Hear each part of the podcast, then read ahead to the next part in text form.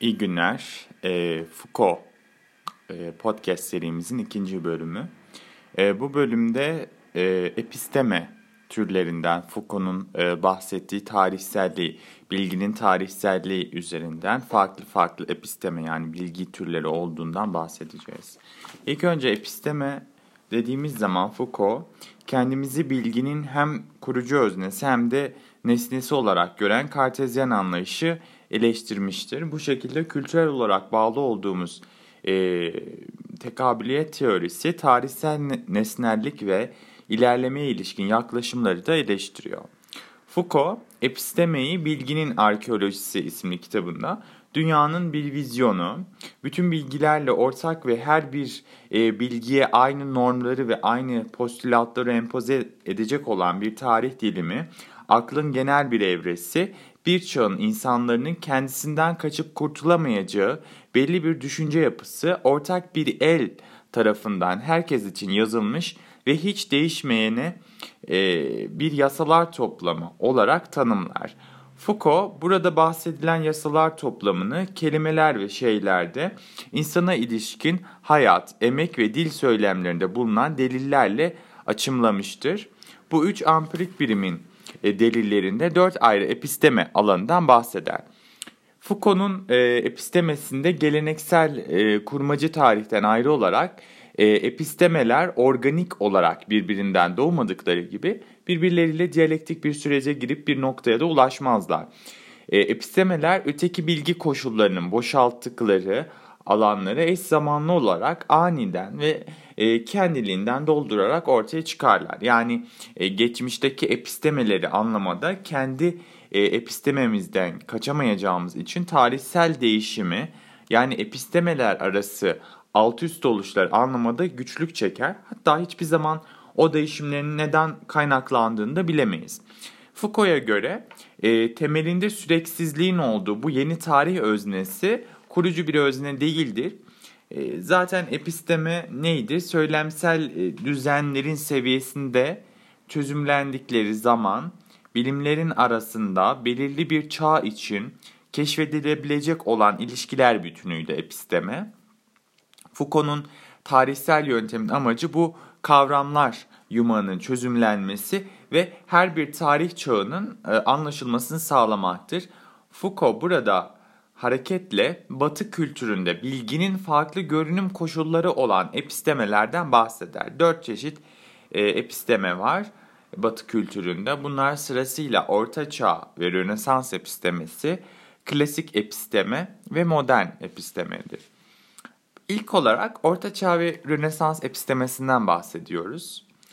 E, epistemeleri Orta Çağ'dan itibaren incelemeye başlayan Foucault, Orta Çağ ve Rönesans epistemesinin bir daha geri dönmeyecek en eski episteme olduğunu söyler. Orta Çağ ve Rönesans epistemesi benzerlik kelimesiyle düzenlenir. Bu çok önemli. Foucault'a göre 16. yüzyılın sonuna kadar etkili olan en önemli kavram benzerliktir. Çünkü benzerlik dönemin metinlerinin çözümlenmesinde ve yorumlanmasında egemen olmuştur. Simgeler oyununu düzene sokan, görünen ve görünmeyen şeylerin bilgisine izin veren, onları temsil etme sanatına rehber eden o olmuştur.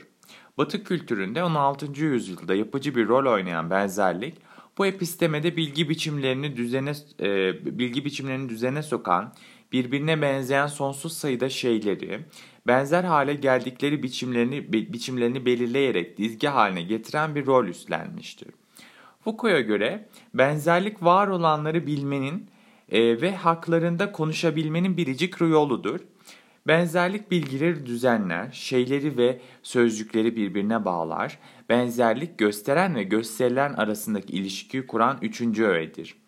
Foucault, Rönesans epistemesinde işaretlerin, onların belirttiği içerik ve göstergeleri, e, gösterdiği şeylerle iliştir, e, iliştiren andırıştan oluştuğunu ancak bu eklemlenmenin tek bir e, biçime almadığını, klasik epistemede dilin e, temsilsel işaretle sınırlandığını, 17. yüzyıldan itibaren ise göstergeler ve e, sisteminin, göstergeler sisteminin gösteren ve gösterilen ikililiğine dönüştüğünü gösterir. Bu çağda dil yorumlama amacı olarak kendini gösterir.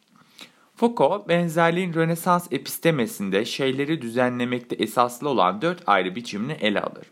Bunlardan ilki uygunluk kavramıdır. Yani convenientia.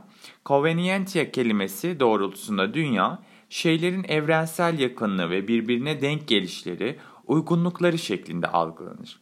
Foucault'a göre benzerliğin ikinci biçimi ise aemulatio, öyküleme ya da öykünmedir. Foucault yine bir e, cins e, yakınlık olarak tanımladığı aemulatio'yu convenientia'dan farklı olarak iki farklı şeyin temassız bir benzerliğine gönderme yaparak yorumlar. Şeylerin rekabet içinde olduklarından bahseden Foucault, bu rekabeti yansıma ve ayna metaforu ilişkisiyle anlar. Üçüncü benzerlik biçimi ise analojidir. Bu benzerlik biçimi çok daha geniş bir alanı kapsar ve benzer şeylerden çok benzer ilişkilere dayanır. Dördüncü ve son benzerlik biçimi simpathia yani yakınlıktır. Sempati sınırsız bir belirleme çerçevesi neredeyse her şeyi birbirine benzeten büyük bir evrensel çekimdir. Bu çekim işleyişi sonucu yeryüzündeki bütün farklılıklar yok olur. Sempati o kadar güçlüdür ki yakınlaş, yakınlaşmaları harekete geçirir. Ona göre Rönesans epistemesi bugün için Batı düşüncesinde hiçbir zaman ifa, Batı düşüncesine hiçbir zaman ifade olunamamakta artık. Masal dünyasına ait gibi görünmekte bugünkü bakış açısıyla. Bu şekilde ele alınan bir dünyanın araştırma ve bilgiye yaklaşımı da günümüz araştırma ve bilgi anlayışından tümüyle farklılık gösterir. Foucault bu yüzden Orta Çağ ve Rönesans epistemesinin bilgi anlayışının büyük ölçüde divinatio yani öngörü kavramıyla açıklanabileceğini söylemekte. Orta Çağ ve Rönesans epistemesinde bilmek, sanmakla eşdeğer kabul edilmekte ve bilme olayı gözleme ya da göstermeyle değil de yorumlama olarak ele alınmaktaydı. İmza bu epistemenin içindeki benzetmelerin koşuludur. Tanrı'nın e, şeylerin hepsine onları diğerlerinden ayırmak için bir imza ya da gizli bir damga vurduğuna inanılmaktadır. Bu gizlilik bir yoruma muhtaçtır. Dolayısıyla şeylerin mahiyetini anlamak için bu işaretler, damga ve imza yorumlanmalıdır. Rönesans epistemesinde yazma, konuşmadan daha önceliklidir. Bunun nedeni Tanrı'nın Adem arayıcılığıyla dünyaya öncelikli olarak yazılı sözleri öğretmesidir. Aslında bu e, benzetme ilkesi ve yorumlama ilkesi tarafında geliş e, çerçevelenen bilgi anlayışı bu orta çağdaki skolastik düşüncenin de temeli olmuştur. Çünkü skoladan gelir, okuldan gelir ve bilginin ancak yorumlanma, bu Tanrı'nın imzasının olduğu şeylerin yorumlanmasıyla olur. Ve burada e, aslında bilgiyle yani bilmekle sanmak arasında da kesin bir ayrım yoktur. E, modern e, nedir? İşte e, kutsal metinlerin yorumlanması ya da işte Sokratik düşüncenin, Aristoteles'in metinlerinin yorumlanması belli bir zümrenin elindedir ve bu zümre yorumlama neticesinde bilgiyi üretir. E, ikinci episteme klasik episteme.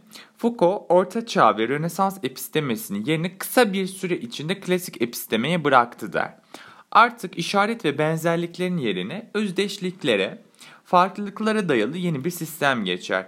Bu farklılık Batı kültüründe ortaya çıkan bir kopuşa dayanmaktadır. Batı kültüründe klasik epistemeye yapılan geçişle benzerlik eski içeriğini kaybetmiş, yeni bir içerik ve görünüm kazanmıştır.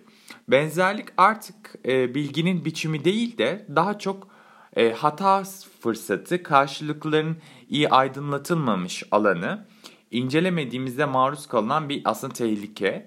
Rönesans epistemesinin benzerlik terimi klasik epistemede özdeşlik ve farklılık terimlerini yerini bıraktı. Artık karşılaştırmalar düşüncenin düzenine göre yapılmakta ve herhangi bir bilgi doğrudan insan zihninde aranmaktadır. Dünya düzeni ve bilginin doğada karşılanması fikri terk edilmiştir. Bilgi edinme sürecinin yeni odağı düşüncenin kendi içerimleridir. Benzeştirme hiyerarşisinin yerini çözümleme almıştır ve özellikle e, karşılıklıların bütünsel sistemini kabul ediyordu bundan önceki anlayış. Her özel benzerlik bu bütünsel ilişkinin içine yerleştiriliyordu. Artık her benzerlik karşılaştırma sağlamasından e, geçirilecektir. Yani ancak ölçüm, ortak bir birim veya daha kökten olarak düzen, özdeşlik ve farklılık dizisi tarafından bulunduktan sonra kabul edilecektir. Klasik episteme varlıklar arasındaki ilişkileri düzen ve ölçü birimi altında e, ele almaktadır. Klasik bilginin bu dönüşümü iki büyük biçimi beraberinde getirir. Bunlardan ilki mantık ve ontoloji arasındaki ilişkiyi araştıran mathesis iken ikincisi anlamlandırma ve zaman arasındaki ilişkileri sorgulayan, sorgulayan yorumlamadır. Foucault'un mathesis'e düzenin genel bilimi olarak yaklaşır ve Foucault'a göre bilginin mathesisle ilişkisi ne bilginin matematik içinde özümlenmesi ne de mümkün her bilginin onun üzerinde temellenmesi anlamına gelmektedir. Ee, bundan sonra yaptığı üçüncü ve son episteme, modern episteme, 18. yüzyılın sonundan 20. yüzyılın başlarına kadar devam eden modern episteme, klasik epistemeden evrilerek gelmemiştir. Bu epistemede gerçekliğin referansı olan özne insandır. Bu episteme bilginin merkezine insanı yerleştirir ve sosyal değişimlerin anlaşılır kılınmasını tarih disiplininden bağımsız görmez. Bu epistemede bilgi tümden gelim yöntemiyle kurulur. Buna karşın bilginin kurucusu olan insan toplumsal deneyimin bir ürünüdür. Bu gerilim içerisinde düşüncesin, düşüncenin kurucusu olan insan bilginin öznesi yani bir episteme veya bilginin konusu haline gelir ki bu tarih gibi bilen, tarih gibi bilen insanın ölümü anlamına gelir.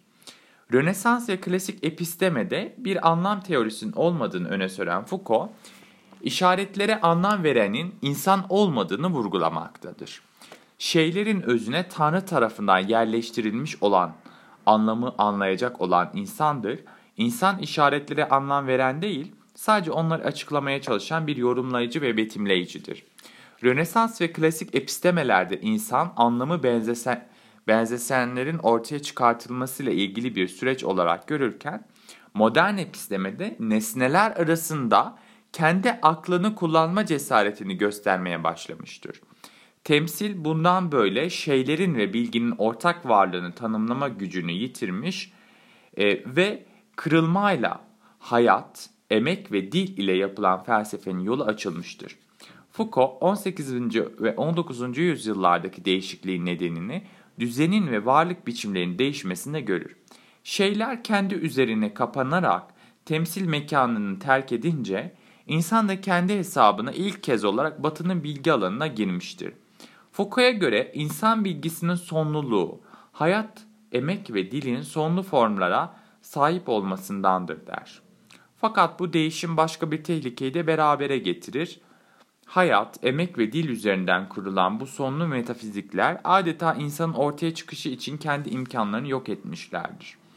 Modern düşünceyle birlikte iki tür sonluluk çözümlemesi toplum bilimleri alanında birbirine karşıt pozitivist ve hümanist anlayışlar ortaya çıkardı. Foucault modernliğin rasyonelliğini, kurumları ve modern öznelik biçimlerini iktidarın tahakküm kaynakları olarak görür. Ve bir merkez veya bir öz tarafından yönetilen tarihin ve toplumun bütünselliğini bozmaya ve öznenin kurucu bir bilinç olmaktan daha çok kurulmuş özne olduğunu göstererek özneyi merkezsizleştirmeye çalışır. Örneğin yaşamla ilgili olan biyoloji, organlarla işlevler arasındaki ilişkilerin çözümlenmesinde matematiğin kullanılmasına engel olmamıştır. Bu insan bilimleriyle olan ilişkisinde de matematiğin ilerlemesinden çok matesisin geri çekilmesinden dolayıdır. Kelimeler ve şeylerde epistemik bir özne olan insanın postmodern epistemik uzamda ölümünü haber vererek sona erer. Ee, özellikle 20. yüzyılda psikanaliz, dil bilimi ve etnolojinin ortaya çıkmasıyla epistemik uzamda tahtından indirilen özne, dil, arzu ve bilinç dışı olarak yorumlanır. Foucault'un bilimler tarihindeki süreksizliklere yaptığı vurgu ve epistemelerdeki kopukluklar öznenin ortadan kalkmasına kapı aralamıştır. Foucault, insanın hayat, dil ve emek olarak ortaya çıkmasıyla insanın sonlu bir varlık olduğunu farkına varılmasının modern epistemeye ait bir söylem olduğuna işaret eder. Modern kültür insanı sonluluğu ortadan itibaren düşünebildiği için düşünebilmektedir.